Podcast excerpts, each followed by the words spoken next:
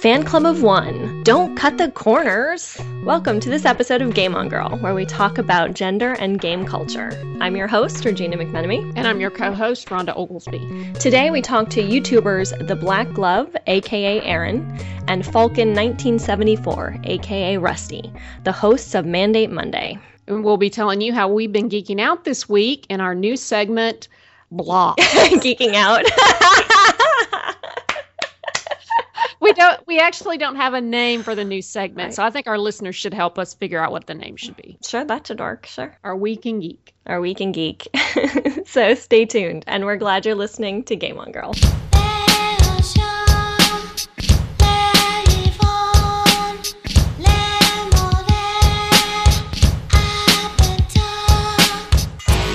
You might remember a Google, Google Hangout and YouTube show that interviewed me and Rhonda a few months ago. We had the privilege of being guests on the Mandate Monday with two fantastic podcasters, Aaron and Rusty. We're beyond excited to have them joining us for the show today. Welcome, guys. Hi. What's up? so, which one's Aaron and which one's Rusty, just so our listeners know? This is Rusty. And this is Aaron. Right on. We're so glad to have you guys here today. Thank you for having us. You. So, why don't we start out with uh, tell us a little bit about yourself and your gaming history? Uh, who wants to? You want me to start, Aaron? Kick it off. Yeah. All right. Um, me myself, I I'm I'm one of the older crowd. Um, 38. I've been gaming since I can remember as far as video games go. I've got also a background in doing a lot of Dungeons and Dragons and stuff like that. You know, living where I live, Gen Con started in Milwaukee. It's, you know, right in my backyard where it started.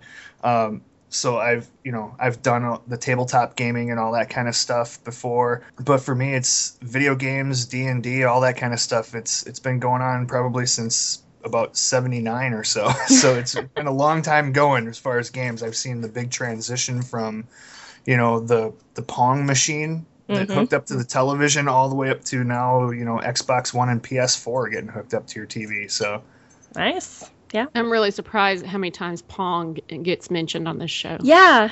It, it well, it was really, you know, kind of as much as we might make fun of it now, considering the, the sophistication of games now, it really was the big thing.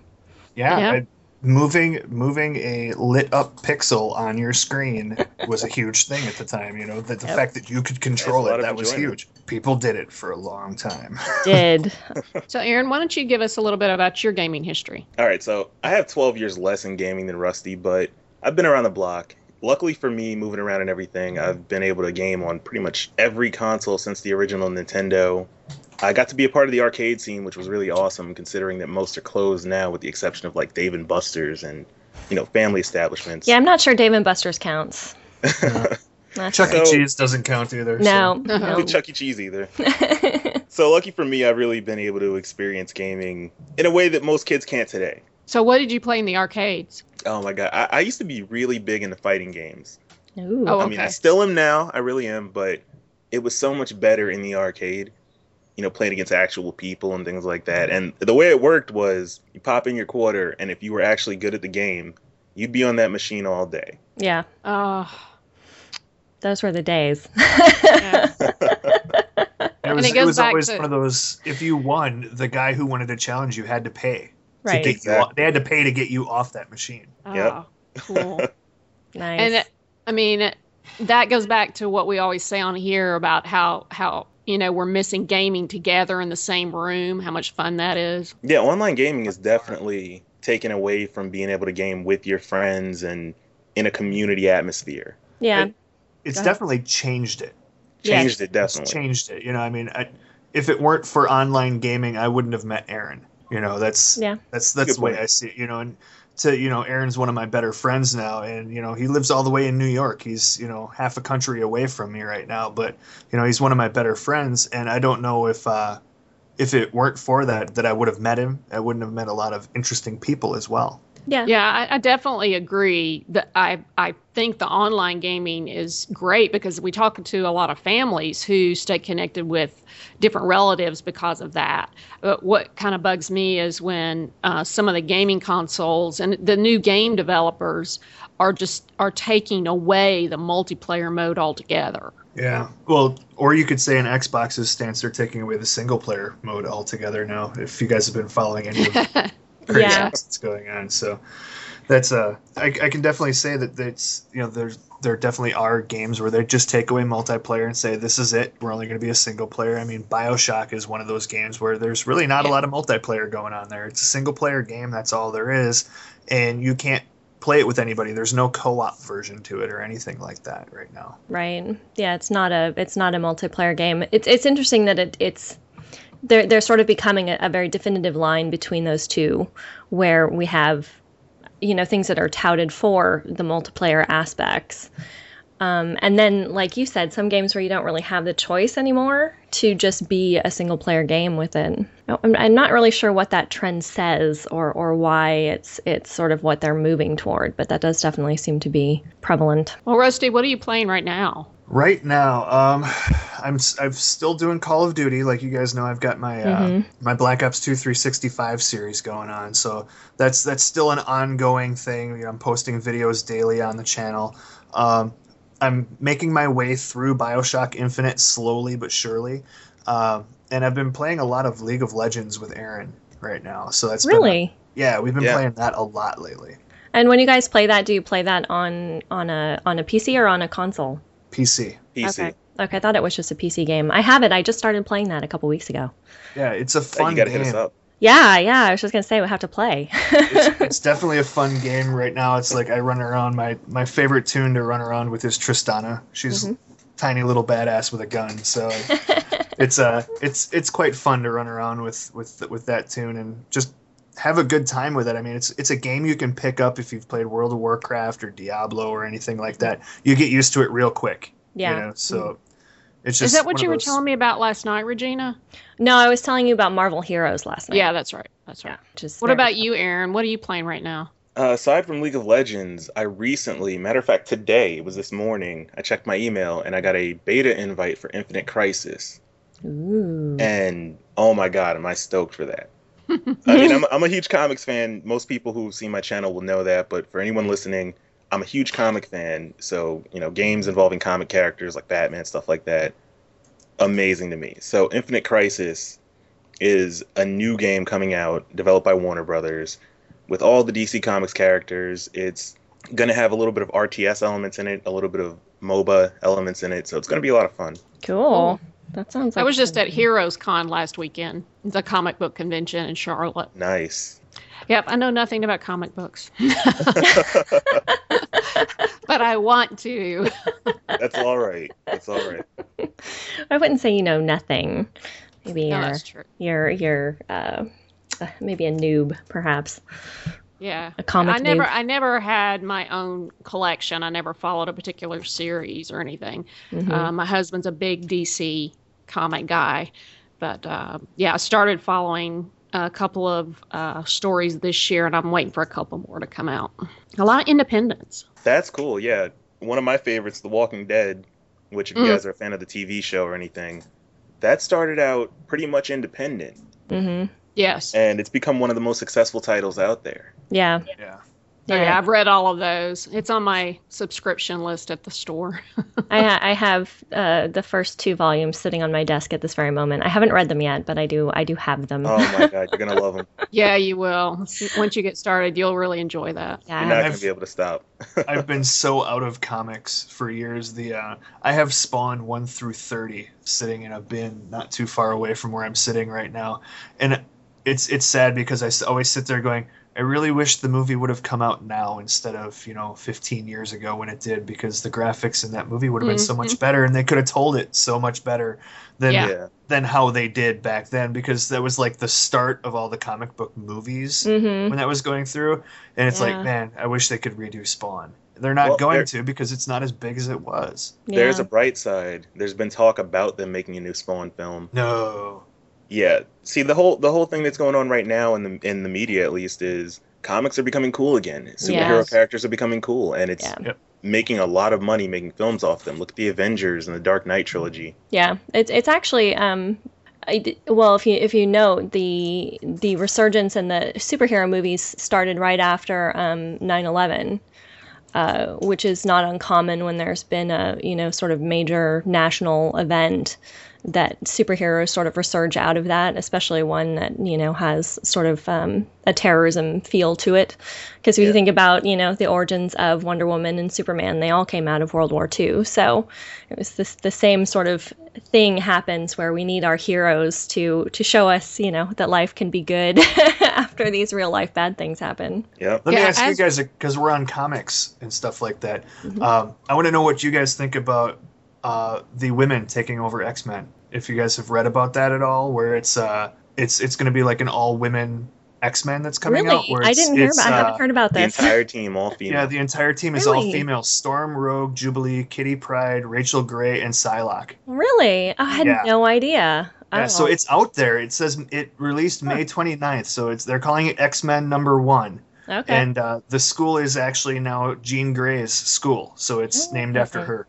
Interesting. Oh wow. Yeah, very interesting. Gonna have to check that out for sure. Well, I saw a thing the other day that um, I think Helen Mirren made a statement that the next Doctor Who has to be a woman.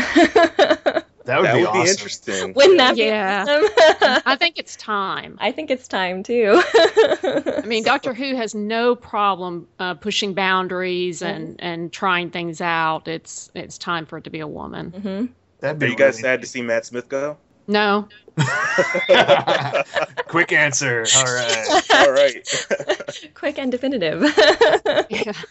Now, I, it, it's either it's either Matt or it's the writing. I don't know which, but they they've kind of made him a little whiny. I think after the first few episodes, uh, it, it takes a few to get used to a new Doctor. It's just the Yeah. way it is. Um, and I think after a few episodes, I felt like the audience was getting used to the used to him, but they kind of changed him, and he he just seemed disoriented and confused all the time, and just not as in control and uh, happy-go-lucky like David Tennant was. So Right.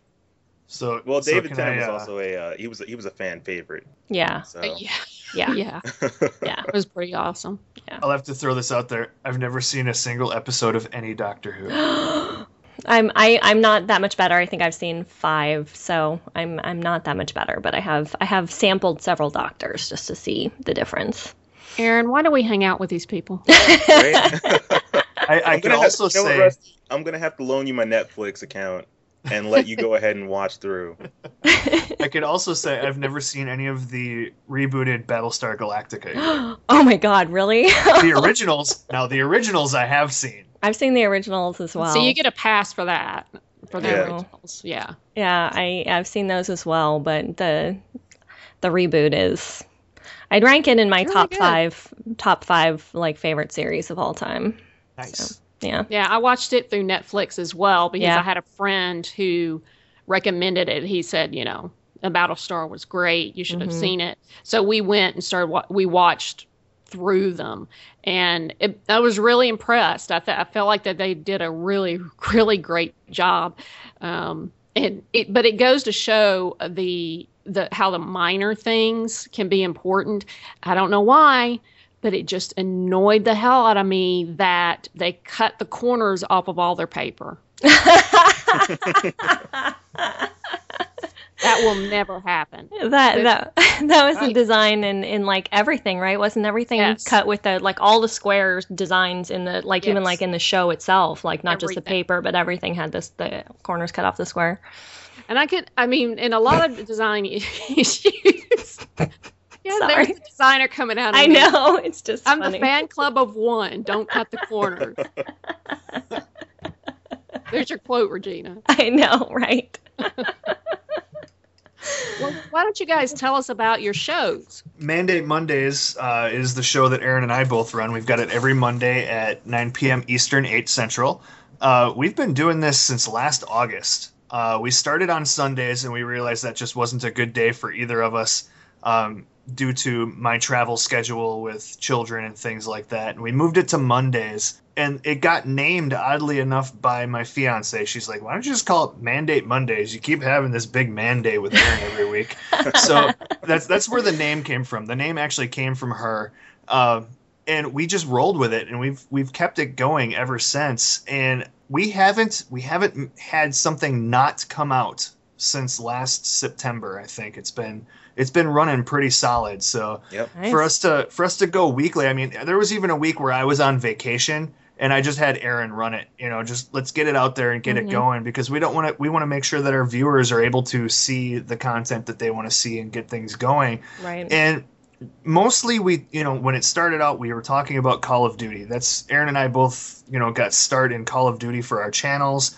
so that's really what it started out as but then as time went on and we got to know each other it was more about just any games in general and then still right now we'll talk about games we'll talk about movies it's it's about anything it's just it's a giant mandate come on in and have some fun and as you guys know women are allowed in too it's not just a boys only club Yeah, the more the merrier. yeah, That's we a great name. It, it is. Name. It is. I uh, remember when you guys uh, reached out to us and we first int- got introduced to you guys into your show, and I'm like, okay, what is this? and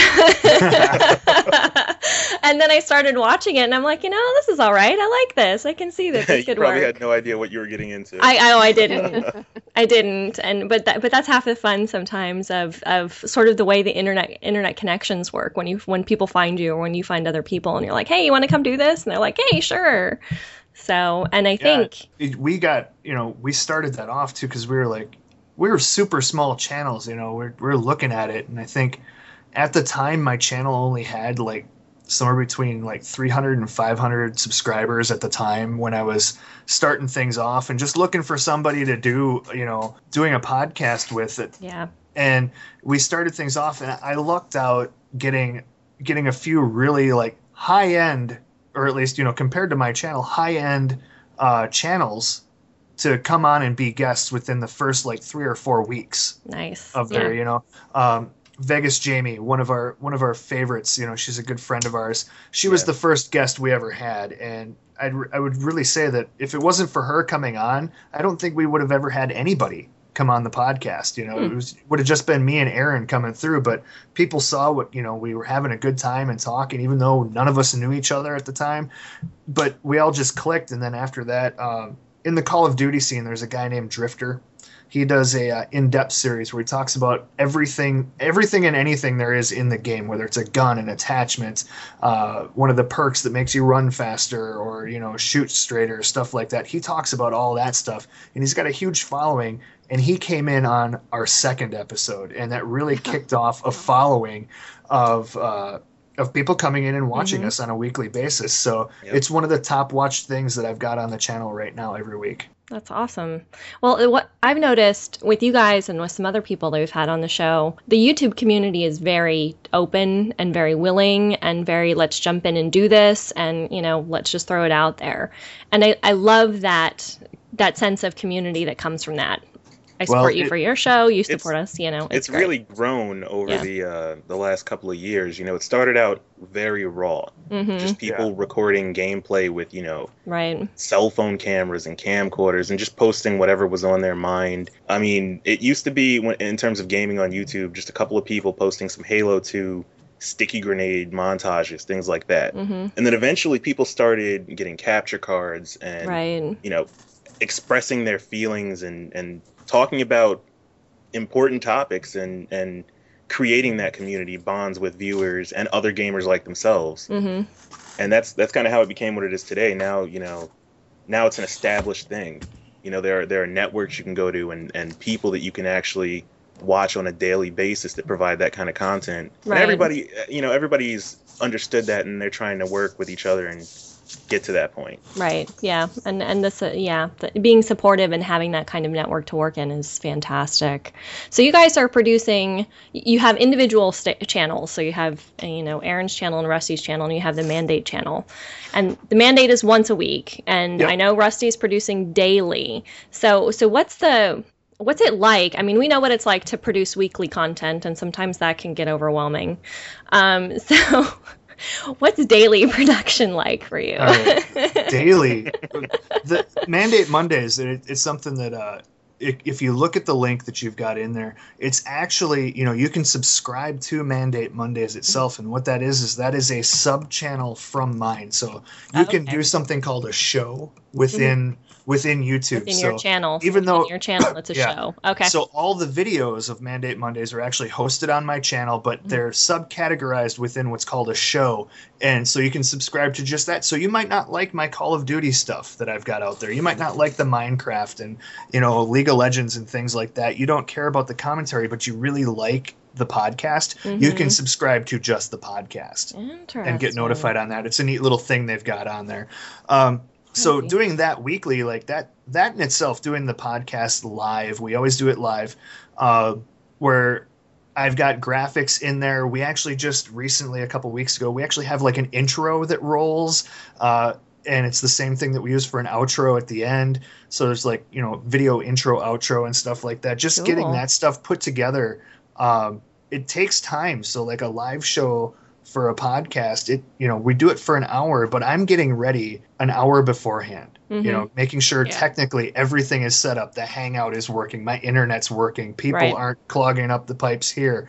Um, and then afterwards, there's a bunch of stuff I have to do too, because then I have to take that, wait for YouTube to process it, and put it, put it out into my channel. Now it's not a live show. Now it's an actual video Right. can and then I can it. take it and put it into the show so people who are subscribed get it in case they didn't watch live and stuff like that. But daily, um, daily stuff can be a grind, but you get used to it really quick. Mm. Um, I've been doing it since November now on a daily Oh, wow. basis. Mhm. So when you go through and you get this stuff recorded, I'll go through and I'll play I'll play Call of Duty for a couple hours.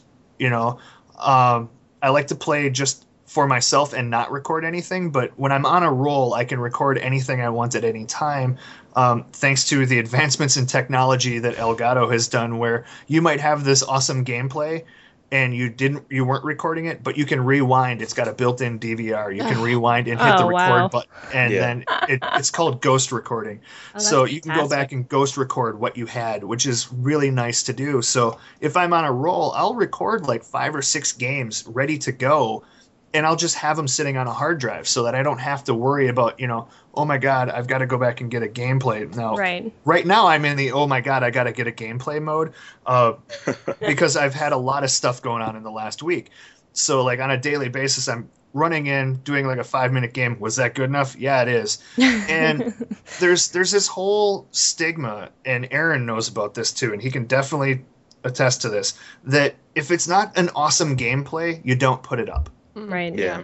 you know and i i buck that trend i say you know what i had a fun time Right. in this game. I might not have won. I might not have come in first place, but me personally, you know, like my team, if it's a team based game, my team didn't win, but I had a great game. You know, Mhm. I might have had a great, you know, kill to death ratio in this game, but the rest of my team kind of stunk it up. But I did my, I did what I could in this game, and so I'm gonna post it hmm and and I don't mind. And there's a lot of people that they look at me weird for doing it, and they comment on it, and they- they say, you know, why would you post something like that? And I just say because I had fun doing it. Well, I can really appreciate that because I, I think that that whole idea that you should only show you being fantastic is kind of bogus. Because Yeah. not everybody has that great day.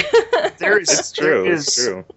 No matter who you are, somebody will one up you at some point in time while Yeah. you're playing an online game, whether it's Yep. due to lag or a cat scratching you on the back while you're sitting on the floor playing, or something will happen where you're just going to have a bad game, you know, and you Yeah. can't get away from it. So why not show that you're human as well? right, exactly. And and I Yep. think that makes it just that much more interesting too. Well, the the vlogs that Felicia Day does with her brother, where they play old video games, they're hysterical and They they're yeah. they're really terrible Yeah. at playing the game. Yeah. But they're they're a riot.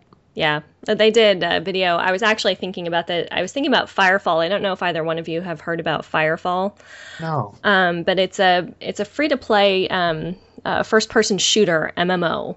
Um, and it, it it's been in beta. I think it's coming out of beta. I think they might have had the last closed beta weekend was this last weekend. But um, it's it's a really interesting setup, just the game itself, and it's you know it's a PC game, but they had Felicia and uh, Wil Wheaton play it together in like one week when they were promoting it on Twitch, and neither one of them had ever played the game before, and everybody's like in the comment section going, "Oh, you guys suck, you guys suck," and I'm like, dude, you suck the first time you play a game too, you know, cut people some slack. But what's interesting about Firefall, when you talk about um, the evolution of uh, game recording and how, you know, at first it was just people using their cell phones, Firefall has a whole um, uh, production setup in, installed in the game. Built in? Built in. Wow. Built-in camera views, built-in, you know, stop and and pause and replay. So as as a viewer, if you're watching a PV, you can go in and watch a PvP match, and you can move cameras as you're watching. But as a broadcaster, you can do the same thing. So you can you can move the cameras and you can change things, and as you're recording, you can pause and you can you know do all this stuff as as you're gaming. And I they showed us that when I was at PAX, and I was like, wow, this is this really shows that the idea of people recording their gameplay has become sort of a, a, major thing for even the game companies to start considering, you know, integrating it into the systems. Definitely, yeah. Wow. It's, it's it's become a huge trend, and uh, live streaming is also a big trend as well. Yeah. It's something we've noticed, especially with the last version of Call of Duty and, and, and this version. This version that we currently have out right now, Black Ops 2, is just an example. They incorporated live streaming into the programming, not when the game launched, but later down the line because they realized how popular it was. So Right. I think we're going to see that in many games. And as we know with the new consoles now, uh, if you follow E3 at all, PlayStation and the Xbox will have live streaming built in to their consoles, one with Twitch and one with Ustream. So Right. sharing your Hmm. gameplay, it's it's becoming a norm for the companies who design the software and the hardware uh, the hardware now. It's really interesting because you know I, I would never have thought, and I and I watch I watch people's gameplay. You know, I, I watch videos of people playing games, but I never would have thought like five years ago. There's going to be this huge thing where on YouTube people are posting videos of how they play video games. I would not have believed that, and it's kind of awesome. Yeah, I don't think it's any of us funny could have predicted it. yeah, um, there's a few that did, and they are you know millions upon millions of subscribers, Mhm. huge now. Yeah. You've got guys like PewDiePie, over eight million subscribers Yeah. on his channel. You know, he saw it coming and he went for it. You Yeah. know, it's it amazes me that you know these guys are out there and they know it and they market it like crazy too. yeah, yeah. See, I think I, I think it's fascinating because I'm not the least bit interested in watching somebody else play, and I'm wondering if that somehow falls in your um, gamer types in It some might. way. yeah, Because I, it, to me, it doesn't mean anything if it's not me doing the acting. I Right. mean, besides that, I'll rather watch a TV show. right. The the self the self gamer, the idea, the Yeah, idea of a I self gamer. Yeah, yeah. I, I wouldn't I wouldn't be surprised actually if the majority of people who are interested in watching video gameplay are mastery types who are looking to improve their skills by watching how other people play. Um, that's one of the. That's how I found Nanania, who was on um, the show and has I don't know over a million subscribers now on her YouTube channel. Um, that's how I found her because she did tutorials for Orcs Must Die, and it was watching those tutorials to kind of help me through some of the sections. I'm like, oh, this is cool and this is great. And listening to her talk, I'm like, oh, maybe she'd come on the show. And then she's like, sure, I'd love to. I, I could definitely see that where Mhm. you know the people who are the mastery types they want to they they want to watch the videos to find out how other people play that to maybe counter you know if this is a really good player well this is what he does and if I ever come across him this is or this tactic this is what I can do to counter it and stuff like that Right. I, I I'm probably more of the kind of person, and I've I've stated this before on my channel, and I I caught a little bit of flack for it, but I think people understand it. I don't watch a lot of videos on YouTube. I make a lot of content, but I don't watch a lot of it. Like there's there's a set handful of people that I will watch. You know, Aaron's one of them hmm and then there's there's like a set group of people that I watch because they have what I deem to be great quality videos. So I want to watch them to see what they're doing to help make my videos better quality in the Mm. future. So for me, it's more on the content creation um, Definitely. side of things, you know. So I I watch that kind of stuff, but I never watch someone myself to be a better player. Right. I, I don't do that because I'm okay with the way I am. right. Right. Yeah, see, I, I have to agree with what Rusty's saying in that when it comes to me playing a game, I like to play it for my own enjoyment.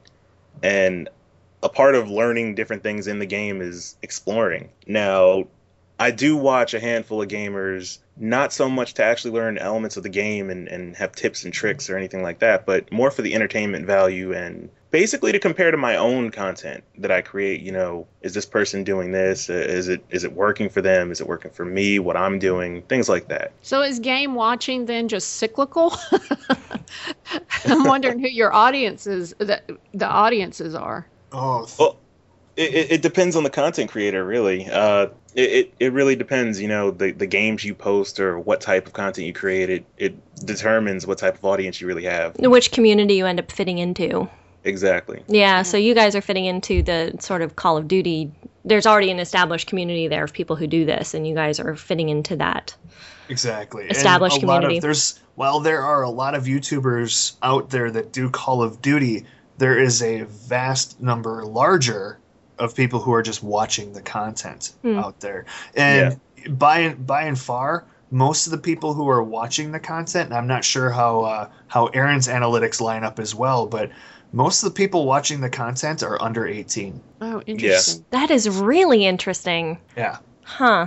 So I, Hmm. I I'm looking at just you know the the chart of people that watch my content, and over twenty percent are under seventeen or under eighteen on on my demographics. Hmm. The next the next closest demo is like thirty five to forty four Right. on there, and then it moves back to eighteen to twenty four, and then twenty five to thirty four is the next demo that they give you as far as the people that are watching, and with with Call of Duty especially, you're gonna get at least ninety percent men watching yeah. your stuff. So Yeah. you know, ninety percent of your thirteen to seventeen you know year olds are gonna definitely be boys watching this war game. You know, shoot 'em up kind of stuff right. and it, it there's so many different ways you can go with with the content for Call of Duty. Uh, you know, I like to do commentaries. I like to do funny skits. I like to do crazy editing. I like to like showcase some of my own music that I write on Mhm. there as well, where I'll just do like you know a gameplay montage with my music in the background, stuff like that. So I'm I'm all over the place. It's hit Right. and miss on how I how I'm doing things, but. Got to figure out how to fit 365 days in somehow, so you got to mix it up. That definitely sounds a lot more interesting, Yeah. where it's not just totally all about the gameplay. Yeah. Well, I'm subscribed Yeah. to both your channels, and so I've, I've seen them, and I, I, I will admit that I'm not um, a religious watcher, but I will, you know, oh, what's Rusty up to? What's Aaron up to? Let's go see what, what they're playing or what their most recent videos are. And I'm always laughing, you know, watching you guys Awesome. and en- enjoying your gameplay. And I don't play Call of Duty, so I don't I don't know the game necessarily, but but you know the dynamics of gaming, and I know the dynamics of first person shooters. So, you know, Yeah. I can catch enough of what's going on game wise. But it's always fun, and when you know somebody and when you've interacted with them, then it's even more fun to watch their YouTube videos because you're like, oh yeah, Definitely. Chat with that person. Yeah, when I, when I make a commentary, I try to talk to my subscribers and viewers as if they're friends. yeah, you know, exactly. people I can have a conversation with. Yeah. It, it kind of helps them to connect with me more and want to view my stuff more as well. Exactly, because then you you become like you said, or like Rusty said, more human by just you just playing. I just play, I play. You know, sometimes it's good, sometimes it's not. It is what it is, and Yep. you know that's fantastic. So Run, point, shoot. Hopefully, before the other person did. that's that. That's that's how I've summed up uh, first-person shooters. That's that's all it is. Run Yep. forward really fast, point your gun, pull the trigger, and hopefully you did it before the other guy did. You hit We- it, man. We've Although talked a- sometimes sometimes with Black Ops 2 that doesn't matter. So we, with Black Ops 2, the new one. Yeah, they've th- there's there's all sorts of fun things with online games where you know the the online lag is in there, and so they have a thing in the game called lag compensation built Uh-oh. into the game. So I could be pointing at Aaron, and I could pull the trigger first and have a gun that fires more bullets at a faster rate than he does. But because he has a worse connection than I do to this to my Xbox or whichever one is the host out of all of them, Mhm. he could fire his gun after me, put out maybe half as many bullets, and still kill me. It's Mhm. it, it's Yeah. weird things happen. You get shot around corners, all sorts. Like it's the Matrix. walls, You are in, you are in the The Matrix. That's all it is. Yep, and Bullets people buy it every year. corners. Yeah, ex- yeah, yeah. That's well, that's another story. Well, w- we mentioned about recording gameplay, and this is something that it, it interests me because simply I don't know how to do it. But recording video, especially gameplay, um, Aaron, you mentioned something about a capture card, and um, Rusty, you mentioned something about Elgato. Yeah. Could you explain right now about how you v- record your gameplay? Aaron, Yeah, it's it's become a lot easier over the years. You know, like I said, people used to use whatever they had around. They could film their screens. You know, some people would hook up their VCR to their TVs and stuff like that. But now there are companies out there that make products called capture cards, and what they do is they connect between your television set and your gaming device. And there are also programs out for PC that can just screen capture. hmm Basically, what it is is you run this program while you're playing, and it takes the, the video from your TV screen, it has it on your computer, and it can capture it while you're playing. You can capture audio. Some devices like the Elgato allow you to capture live audio, so you can have your audio while you're playing. And now it's it's not even that expensive to do this anymore. It's become an easier process for everybody. So all you have to do is buy this piece of equipment or this program on your computer, Right. and you'll be able to capture what you're playing while you're playing, add your audio. Most of them come with editing software, so you can edit the pro- the, the videos and you can do all kinds of really cool things with it. Yeah, and some of it is some of the at least some of the PC software because I know if you do Twitch, um, some of that PC software I don't even think you have to pay for some of it. You just free. Yeah, there's- it's totally some of them are free. Yeah, yeah, There's a lot of really good open source stuff out there that you don't Mhm. have to pay for, and it just works. yeah, yeah. Yep. Yeah, which is the beauty of the internet, I think. Yeah, I don't need to record my gameplay. I've got if some of my relatives were to to hear my colorful language, it would it would not bode well with me. Thousands Oh. upon thousands of views. I'm telling you. Yes, Yep. I would be in so much trouble. Uh, My my husband's side of the family has uh, more than their share of preachers, so oh, yeah. Yeah, I'd get in trouble. that's interesting. After PAX, I can say that. do you guys play any games where you um, where you create an avatar, where that's part of the process? You know what? Um, you could do that in Borderlands. Yes, yes, you could. So I did that in Borderlands. I, you know, I made my person purple hair and pink skin as much as I could because I just wanted to be weird. Um, but other than that, I don't think I've done that in a while in games. You really you don't see it a whole lot. I know um, Black Ops from two years ago, you could customize your person with like Mhm. face paint and stuff like that. Right. But that was that was about as far as you got in Right. that game. Um, you can do more than that. yeah it's there was there was some stuff going on there but now it's like you can't do a whole lot in the games they really they just wanted to make it about the gameplay instead of what it really looks like and they bombed on both um, so it, it's been a while since i've really played one where they let you customize what you're doing other than like if you're playing an xbox game you have your own avatar Right, that your you Xbox can make avatar. and then yeah. like you know so whatever you make your xbox avatar look like it would look like in the game like playing doritos crash course or something like that you know my guy's in his in his uh, suit and tie running around through a through a obstacle course and stuff like that so that's Yeah. for me that's about it For me, I think the two MMOs that I played over the last year, DC Universe Online and Star Trek Online, those you have fully customizable options. You know, aside from picking a race, you have the options to customize every other aspect pretty right, much. So face and hair. So tell us about your process as you as you like created those a character or pick one character and tell tell us about your choices. I think in all honesty, it depends on my daily mood when I'm picking that character. You know, if I'm if I'm in a very jovial mood, I'm gonna pick something funny. You know, a, a Mhm. character that when you look at, you're just gonna want to laugh. And sometimes I'm thinking more realistic. You know, I want to pick make this person look like myself. Right. So it really depends on my my emotional mood for the day. Hmm. Hey, Rhonda, you've said something similar to that before. Yeah, I'll, the in Borderlands because you can change the skins. Right. If if I had a really rotten day and I wanted to go home specifically so I could virtually shoot things, I'd put on a more badass outfit, all black or something like that, There you go. and uh, it just you know that ninja kind of look. And it, yeah, I would change the skins based on my mood. mm-hmm. sounds like me with world of warcraft when i played I uh, I, I played all female characters, actually. Interesting.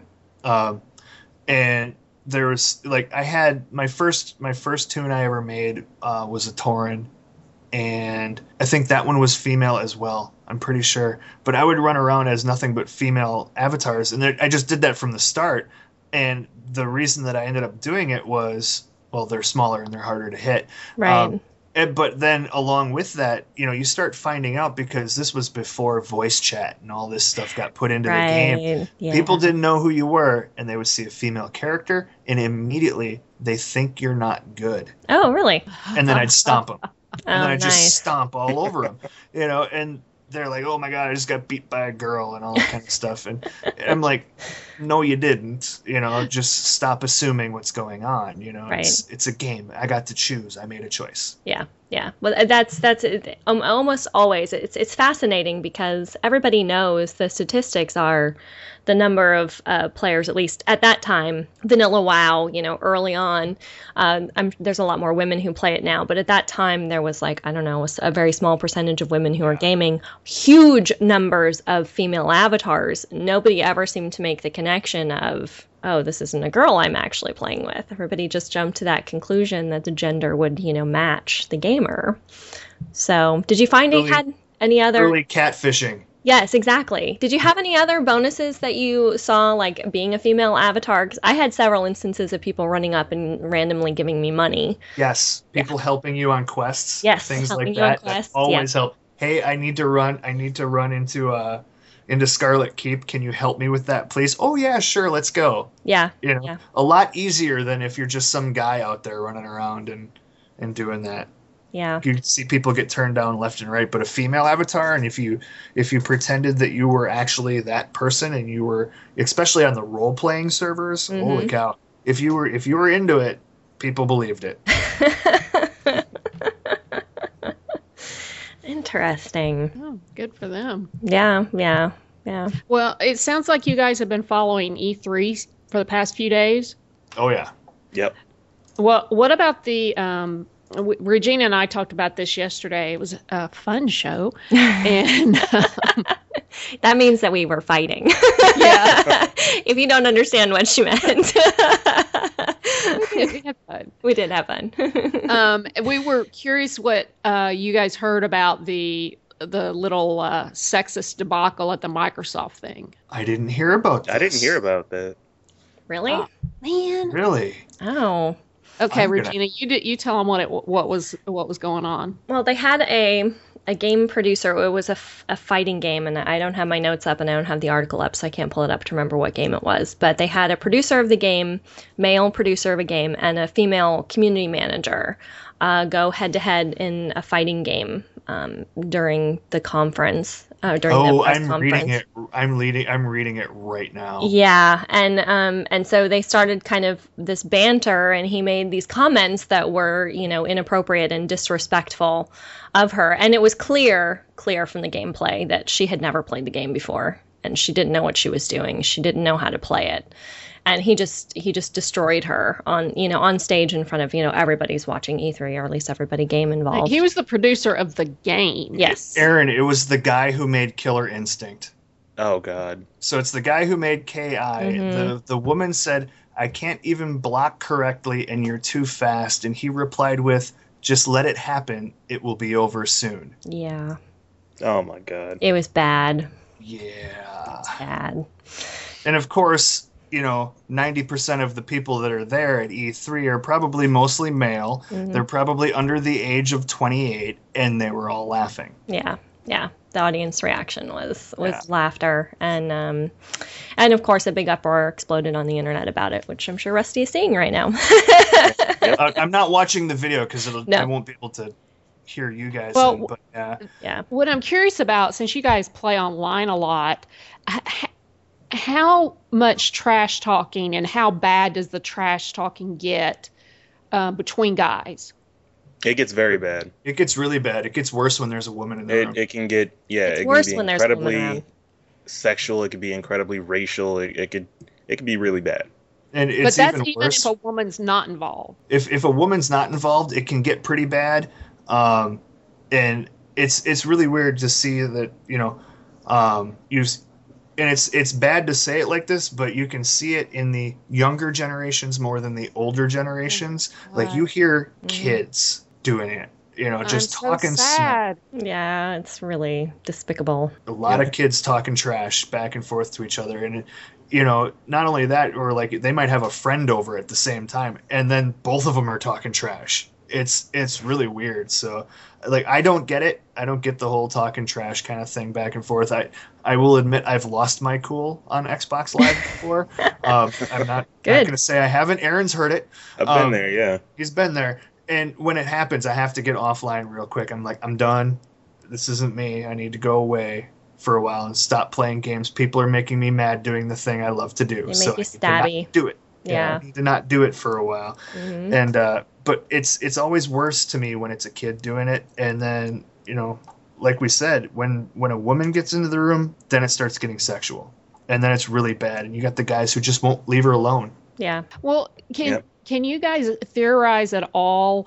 I mean, I'm I'm talking about a situation even when a woman is not there.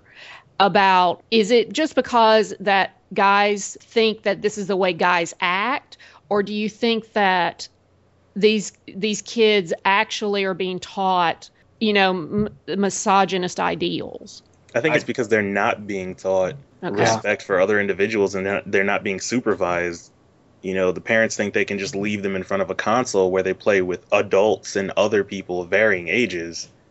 And they don't supervise that. These kids then learn for themselves, oh, it's okay to act this way. I hear a bunch of people doing it all the time. Everybody's doing this, so I and if they're Yeah. at that impressionable age where they're just learning sort of social graces and what they should be doing, and oh, everybody's talking like this, and this is what happens when a woman starts playing. Everybody does this, and See, ha- yeah, when I when I was a kid and you go to the arcade, if you're playing say a fighting game or any type of competitive game where you play with somebody else, if you said this to a person, an actual physical confrontation could happen. right, You Yeah. don't say these things to people. right, right, But these kids don't have that type of that type of supervision. They don't have that type of yeah, uh, self control either, because there's no repercussions for what they do. Right. They could say whatever they want, and the worst you could do is file a complaint with say Microsoft or Sony or whatever company, but it, it doesn't do anything. right. They'll still be playing games and they'll still be talking that way to people. Yeah, it doesn't give them a mark. Or, or I guess it, I think I think Xbox tracks now how many marks people have, or something to that effect. There's some Yep.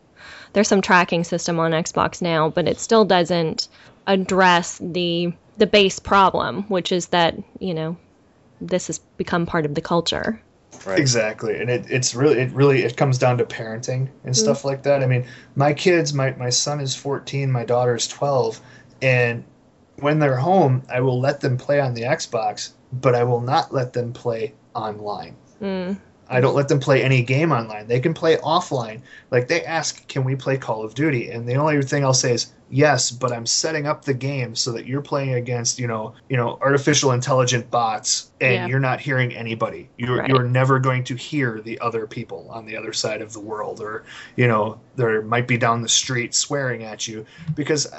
Honestly, I don't think that my 14 year old and 12 year old should be hearing that. right. You know, Or learning that those are acceptable ways to talk to people. Exactly, especially when next Yeah. thing you know, they're going to hear that it might be some eight-year-old kid doing it too. Right. You know, well, that kid's doing it. Why can't I? Right, exactly. They're like, oh, look, this is okay.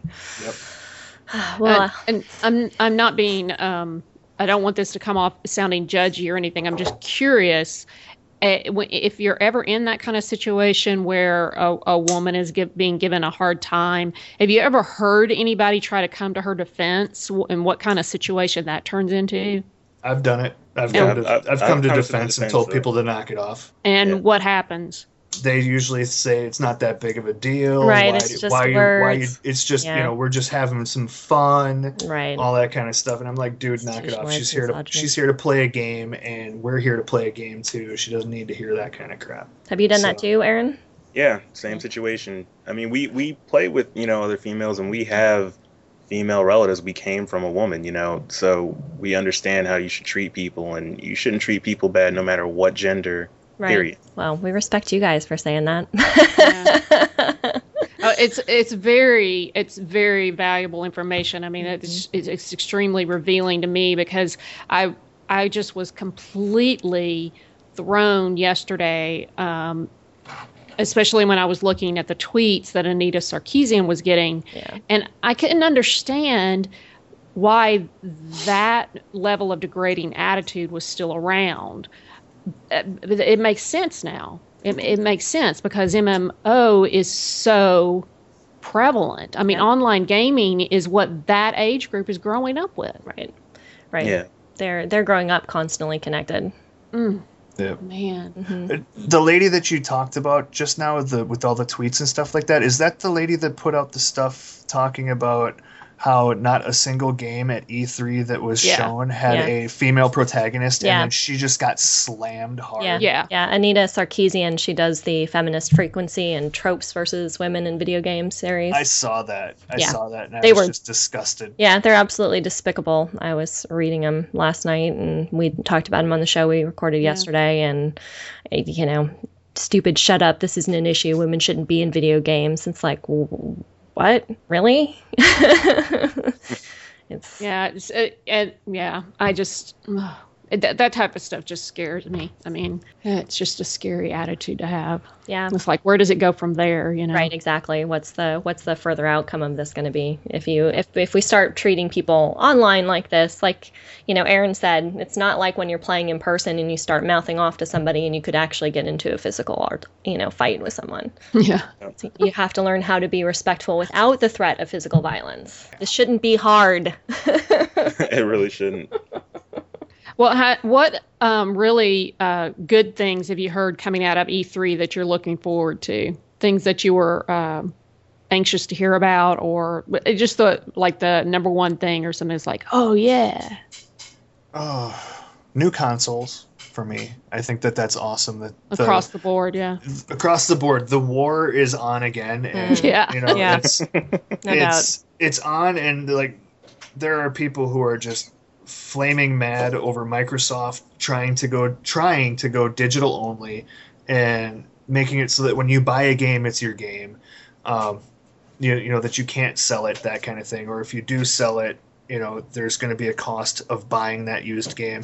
You know, I, I got into a discussion earlier today with someone about it. Um, offline Twitter through direct messages, thank God.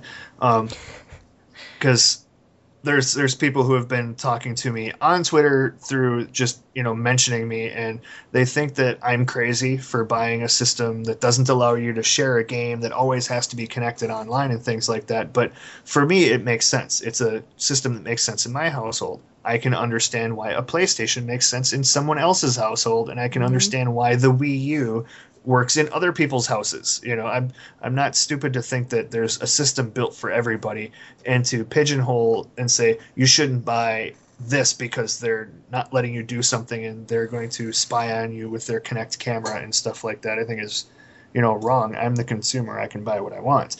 Um, but I'm happy about the war being out there again. I think it's kind of nice. I've you know I've seen the Sega and Nintendo war. I've seen the Sony and Nintendo war. You know all the way up through now. It's now it's Microsoft and And Sony. Sony. So yeah. because you know Nintendo's out there, they've got their group of core fans, but most people who own a Nintendo product own either a Sony product or a Microsoft product as well. You know, it's it's like the me. add-on as well. Yeah. What So- about you, Aaron? Uh, yeah, I actually posted a video today about the console war. It's funny. It's funny you brought that up because, oh, to sum up my video, basically, I'm saying that as a consumer, we shouldn't have an allegiance to a brand name, Right. but more so the actual product and the performance. You know, be mindful of what you spend your money on because, in all honesty, this is a spectacle. It's put on to generate excitement. Right. And that's what they want. They want you to be excited, and they want these fans to say, "Oh, we want Microsoft, we want Sony." They want you to Mhm. fight over it and say which is better because it's going to boost sales for both of them, you know. But just be mindful of where you spend your money and everything like that. For me, the excitement out of E3 comes from the actual games. Yep. You know, I've seen some really great trailers, and I, the one I have to name the most right now is Metal Gear Solid Five. Amazing. Yeah, I've heard I've seen a lot of people talking about that. I haven't watched the video yet though, but I heard good things. Yep. Mm-hmm. Cool. Well, it should be about the games. I know it's big on the consoles right now, but um, but it really should be about what's what's going to be offered. I really like what you said, Aaron, too, about paying more attention to what it's offering you rather than being a Sony person or an Xbox person or getting yourself kind of aligned in a specific way. So it took me forever to buy an Xbox, but it was forever for me yeah, to buy. that's, that's one of the things I Yeah. mentioned in my video was I didn't buy my Xbox on launch day. no, I don't think. I've, you know, now that I No. think about it, I don't think I've ever bought any console I've ever had on the day it launched. No, I haven't Not either. one console I've ever owned did I buy No. on launch day. Yeah, This will this will be the first time for me. interesting. And what is it that's making you buy it now on launch day? Um, the fact that I have a YouTube channel that Oh. you know it's a tax write off. Yeah. Um, so I, I've got I've got got that going for me. Um, so I, I mean, I've got that. I want to keep up to date with what's going on because as as things grow, um, I I've seen a crazy amount of growth uh, since starting my channel just over a year ago, and I want to keep it going. Right. You know, I, I like this as a hobby. I'm not going to I'm not going to say that you know I'm going to be I'm not going to be one of those guys where I'm you know making money you know hand over fist and you know doing nothing but YouTube all day for my uh, for my job um, because I like the job that I have too. But it's a great hobby and I love it. I love you know going and playing video games and then coming back over to my computer and doing something creative with it right. whether it's whether it's talking or doing full on video production and stuff like that I, I have fun with it and i think that's for me it's that whole you know i'm very much a left brain person. I'm very much a creative person or is it right brain that does that? I can't remember. I'm a left-handed person. That's why i'm thinking no it's the right brain right for the brain, creative yeah. side. Yeah. yeah so I, i'm very much that way. You know I, I love music and i love video games and i like to be creative with it. So for me it's like taking all the stuff i love and i put it into mm-hmm. one. So I mean, that's the reason I'm getting it, so I can keep moving forward and just be on top of it. That's all I've got for that one. I mean, I gotta wait five months now, Yeah. so it's I just gotta sit and wait. yeah. now it's hurry up and wait. It is. It, it's funny too because none of the pre-orders that are out there right now, um, none of them are pickup in store.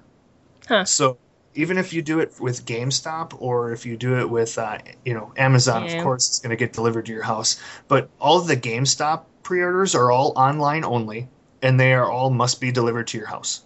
Interesting. I, I'm I'm assuming that's to cut down on the number of people sort of surging into Oh yeah. spaces, you know, lines It, can- and it all can that be stuff. pretty chaotic. Yeah, yeah, Yeah, yeah, Midnight releases for Call of Duty are crazy. yeah, yeah, Yep. I hate to be the bad guy, but Uh, yeah. I'm the bad guy. we're, we're running uh, uh, uh, the, the length of our show here, but Yeah. uh, we'll have to have you guys on again because it's it, it's the It's been a time great conversation. fast. yeah, Definitely. Absolutely. That's awesome. Yeah. Yeah. So thanks So- for coming. Yeah. Thanks to Rusty and Aaron. Well, thanks for having for us. having us.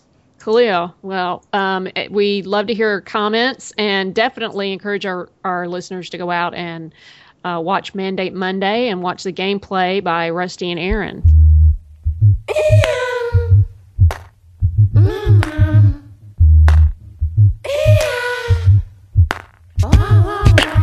Welcome to Game On Girl. Uh, we're going to talk about how we've been geeking out this week. Um, Regina, what have you been reading this week? Well, I just finished The Holder's Dominion by Janice Davis, which you might remember from one of our recent episodes. We interviewed her. Oh yeah, yeah, yeah. That's right. That's Yeah, right. yeah. I knew I knew that. I knew I recognized that. I know that name. Why do I know that name? yes, we talked to her a couple episodes ago. So it's a it's a book about um, essentially about a, a female protagonist who you know becomes a gamer uh, in college and uh, joins an MMO and then um, sort of becomes part of an elite group of competitors uh, for that MMO and uh, and it was really fun. It's a really interesting kind of it, it was left very open ended. I won't say what Yeah. but it's left very open ended. So it's one of those, oh man, when am I going to get the next one? So, Janice, if you're listening, get on it. yeah. No kidding. Um, I started the Dean Koontz series that um, he's writing on Frankenstein. He uh, again, my friend. I, I, I probably should just um, say Ray recommends. yes. Give him a because he's the one that always tells me about the great book. Um, it, the first one in the series is Frankenstein Prodigal Son. And I've just gotten it started, and it's been a while since I've started a book that's had me just right off the bat. Hmm.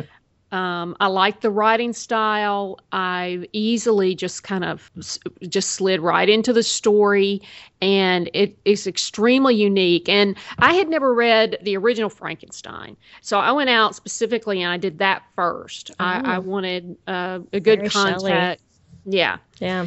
And I was really, really glad I did. It, um, it was a wonderful story. It is. It wonderful. is great writing. Very, you know, approachable. Even you know now it's over. You know, well over hundred years old now. Yes, it Yeah. and you, you can tell just a little that it is. Mhm. And but besides that, it's so provocative. Mm-hmm. Um, and I, as far as reimagining a story, I wasn't quite sure. I always had my doubts about that. There was. Um, the, I don't know whether you ever saw the movie with Antonio Banderas, uh, The Thirteenth Warrior. I Um, think I have. it was it was based off of a book written by um, who's the Jurassic Park guy? I think that's who it is. I have no Whoever idea. uh, I can't remember. Uh, I feel so embarrassed.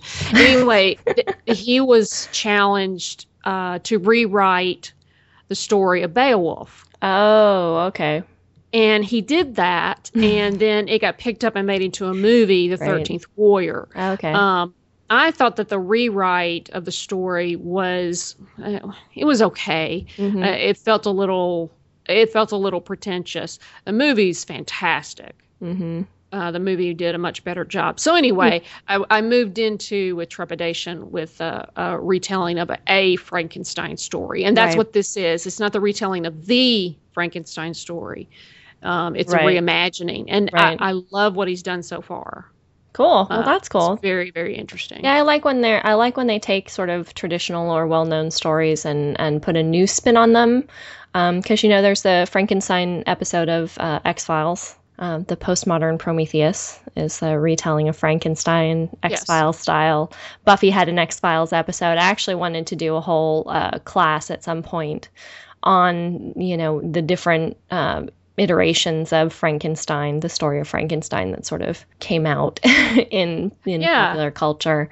Because there's lots of stories that call back to the tradition of Frankenstein, but don't you know aren't sort of reimagining of Frankenstein necessarily. So yeah. it'd be fun. It's a good story. So what are you, what are you watching? Well, we're still between seasons. Yes, it's gonna be a long summer. So yeah, so um, I resorted to uh, DVD movies, which I really, because of the uh, time constraints, Mhm. I tend to wa- I like to watch, you know, thirty minute episodes, and that's Yeah. probably the reason why I like TV so much. Yeah.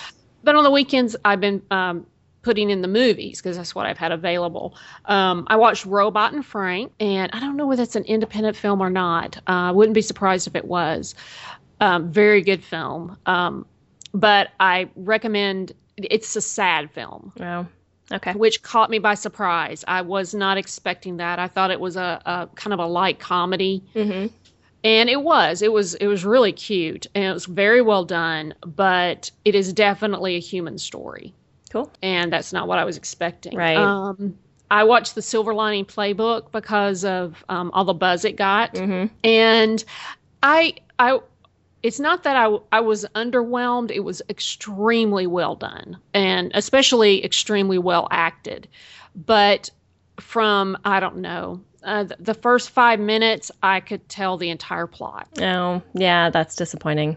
And it's really I- hard sometimes when a movie has had a lot of hype to to ever live up to it. I love watching movies I haven't heard anything about, like going to the movie theater and just picking Mhm. something I don't know anything about because I'm either I can be completely surprised about it as opposed Yeah. to like having a really high expectation for something and then having it disappoint me. The only good thing about watching it is I had no idea what it was about. Mm, I had interesting. no clue. Yeah. Um, all I had heard is that it was just really, really great, and it, it was. I I have to say, it was very well acted, and it was um, very well filmed. The cinema, cinematography was great. The costuming and, and sets were great. Mhm. But I, I figured this entire story out. It wasn't. It wasn't particularly unique to Right. me. Right. Um, the only other one I want to mention, because I am a huge Die Hard and Bruce Willis fan, I rented over the weekend uh, A Good Day to Die Hard. and it was not a good day. It was a very bad day. Uh, and you know I- had high expectations for uh, silver linings playbook i practically had none for the die hard movie and i was still crushed completely by this movie it's just it's devastating Oh. it's completely devastating well, I'm sorry about that. anyway so you playing anything new Uh, I got a new a new mobile game that um Ooh. That I've been playing um, from PopCap. It's called Solitaire Blitz, um, and oh it is really fun. It's really fun. Uh, it's a minute long, and you you know the faster you clear your cards, the more power ups you get, the more you know points you can score. Um, you can buy bonuses with you know the coins that you gather through the game, et cetera, et cetera. So it's it's and there's you know a few people on Facebook who are on it, and um, I haven't quite mastered it yet, but I'm creeping up there a little bit here and there. So it's it's uh, the- fun. those blitz games have got your competitor on man. They seriously do. Like I, uh, I'm still waiting from PAX la- PAX Prime last year when I was at the Big Fish booth, and they showed me Fairway Blitz, which is their Fairway Solitaire one minute game, and I'm I'm wa- I'm still waiting for that one to come out. Hmm. Like I have been like on bated breath, and I've actually talked to people at Big Fish, and I'm like, dude, where's my game? And they're like, oh, we're still trying to get it past, you know, um, Apple to get it on the uh, the iOS. So we'll, you know, Oh. we'll let you know when it gets out. I'm like, damn, I need to play that one because that was really fun. Um, yeah, I just I love I love the I love the one minute game format just in general because it's a really quick fix for me in between. You know, I'll play around after I've graded a couple of papers, or I'm doing other things, or I'm doing discussion boards as I, I'm teaching online. You know, so I can I can throw one in and then you know get a little gaming fix and then go back to working. So that's really cool yeah, yeah. Yeah. So, but it's pretty fun. You might you might want to check it out. But I think you need to start playing Gems with Friends with me. gems with friends Yes, you need to start playing that. Now me. is this is this anything like bejeweled It's a little like Bejeweled, but it's a different mechanic. Um, you have gems that are numbered one through nine, and you put three ones together and they make a two. And so you're working to get like chains together of, you know, you put like a two in place and you get threes and fours and fives all to come together to make a six. Uh-huh. Um, and it's really it's a you know it's two minutes it's a two minute game. Um, but you can get special tiles. You can buy special tiles that will like freeze the clock and give you extra time to play or bonus stars so you you get more points per play and hearts that you know give you more points as well. And um, that is that's I think you would I think I think you'd like the design because it's pretty and I think I think you would like the game itself a little bit too. i'm going to download it after we get off here oh, Okay, cool. you can find me Doc Liz Twosies. I, I would, I'll do it immediately. Well, it's funny you you mention a a, a one minute game because Mhm. that's kind of the suggestion I was going to make. I, I I mentioned previously that I've been playing Plants vs Zombies again, yeah. and I notice it takes me about 15 minutes to play around. right, right. Um, It's a little but another game I used to do that with um, on the console is Stardust. Oh, and- yeah. I think I mentioned it a long time ago, I but you did, yeah. I, I think because the game isn't saved, you don't level up and your your progress isn't saved. It's an arcade game. Oh, mhm. So once your lives are all gone, the game's over. right, right. And so all you're maintaining is your high score. The original permadeath. yes. hmm And I, so I think it's that that much easier to go in and just knock around for a while and and play a few rounds because it's it's the controls are so incredibly easy. Mm, um, very minimalistic. There's basically you could get through the entire game if you wanted to with only two controls, right. and that really makes it easy to learn and go in there and just shoot up a few asteroids and have a good time, and and it's over with. So Cool. that's pretty cool. Yeah. That's fun. Sounds like fun. Awesome. Yeah. Well, you guys let us know what you've been doing to geek out this week, watching, reading, playing, or etc. And I guess that was dangerous. yeah, the etc. might bring uh, un- Oh, unwanted. Yeah. Well, Just hearing from you, no matter what you want to tell us. Yeah. You've been listening to Game On Girl. You can find all our social media connections on our website at gameongirl.com. I'm the co host, Rhonda Oglesby. You can follow me on Twitter at RhoRhoom, that's R H O R H O O M. You can email Rhonda at GameOnGirl.com. And I'm your host, Regina McMenemy, or Doc Liz with two Z's, as I'm known on Twitter and Steam, and Gems with Friends, if anybody wants to play that with me. Thanks to Aaron and Rusty for coming on the show today. Such a delight to have them come and chat with us. I think that um, it was a really great interview on some really great topics. And honestly, I have to applaud them for being the kind of male gamers who are playing Call of Duty and yeah. are not putting up with the crap, uh, you know, the vocal abuse crap, and will call people out for for that because oh, you guys just make my heart sing that there are people who do that. So thank you for that. Yeah, a lot of times uh, the guy's voice is. Uh, carry more weight than ours unfortunately unfortunately it's true they you know i'll just you know shut up and take it kind of idea for for girls who complain about it are you being too sensitive so it's really nice when men step up and say you know this behavior needs to go away. And truly, if we are to actually change that kind of behavior and get it out of gaming culture, it needs to be everybody saying that. Yeah. Here, here. Game on Girl is available on iTunes, Xbox Live Music, and Stitcher Streaming. These links, along with references made in the show, can be found on our website, gameongirl.com. This podcast is edited by Ryan Broom at Desert Tree Media, and the theme song, Good Day by Triple Fox, is used under Creative Commons Attribution License. Until next time, thanks for listening, and if you hear somebody harassing someone online, give them a piece of your mind.